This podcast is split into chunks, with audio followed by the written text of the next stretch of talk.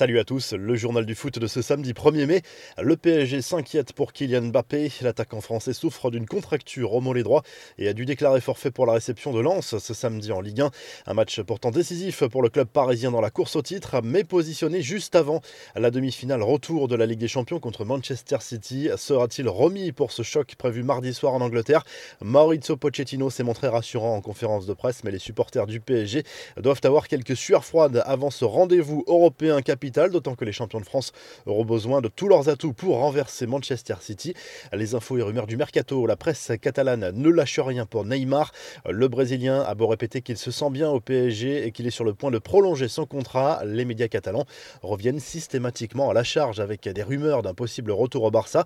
La star parisienne serait même la priorité du club cet été selon une radio catalane qui explique que les dirigeants Blaugrana auraient sondé la direction du PSG concernant la faisabilité d'un tel transfert. Réponse ferme des champions de France, un grand nom, le FC Barcelone qui envisagerait par ailleurs d'offrir un nouveau contrat de 10 ans à Lionel Messi pour le convaincre de rester.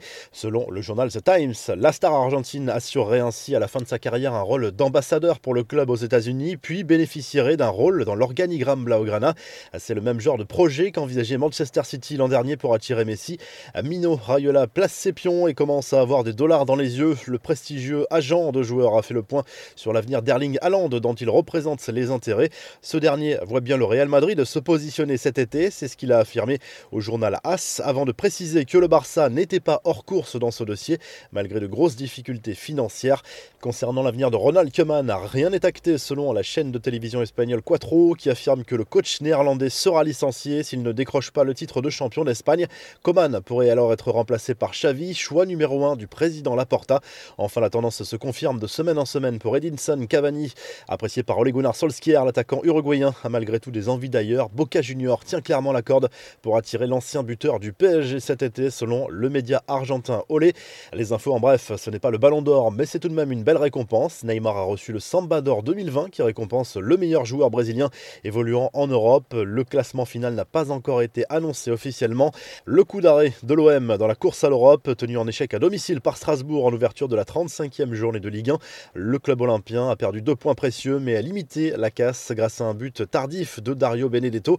Les deux concurrents de l'OM ont un coup à jouer. Lens sera néanmoins forte affaire sur la pelouse du PSG ce samedi, alors que Rennes ira défier Bordeaux ce dimanche. De nouvelles preuves dans le dossier de l'examen d'Italien présumé bidon de Luis Suarez pour signer à la Juve la saison dernière. Les images de l'examen fuitées dans la presse italienne qui relate ce qu'il s'est passé ce jour-là. Visiblement, les questions posées par les examinateurs étaient très simples. Étaient-elles prévues en plus à l'avance? L'enquête se poursuit.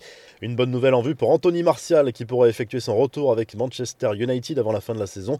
L'évolution des soins est plus avancée que prévu selon les informations du Manchester Evening News.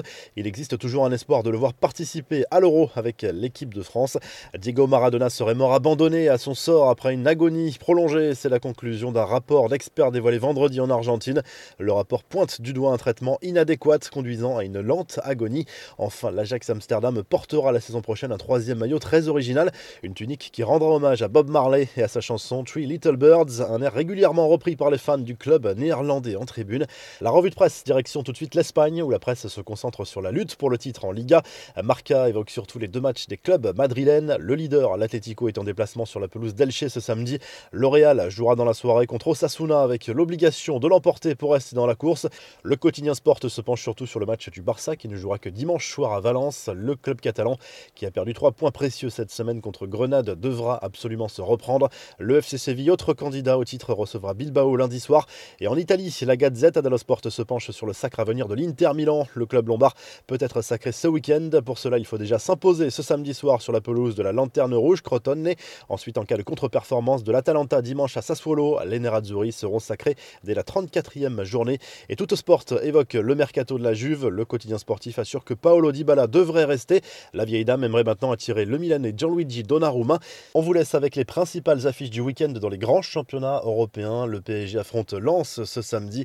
Lyon sera en déplacement sur la pelouse de Monaco dimanche soir. Manchester City en déplacement à Crystal Palace peut être sacré ce week-end comme l'Inter Milan qui joue à Crotone. À suivre également le duel à distance des candidats au titre en Liga, le Real, l'Atlético, le Barça et le FC Séville. Si le journal du foot vous a plu, n'hésitez pas à liker la vidéo et à vous abonner. Et à très vite pour un nouveau journal du foot.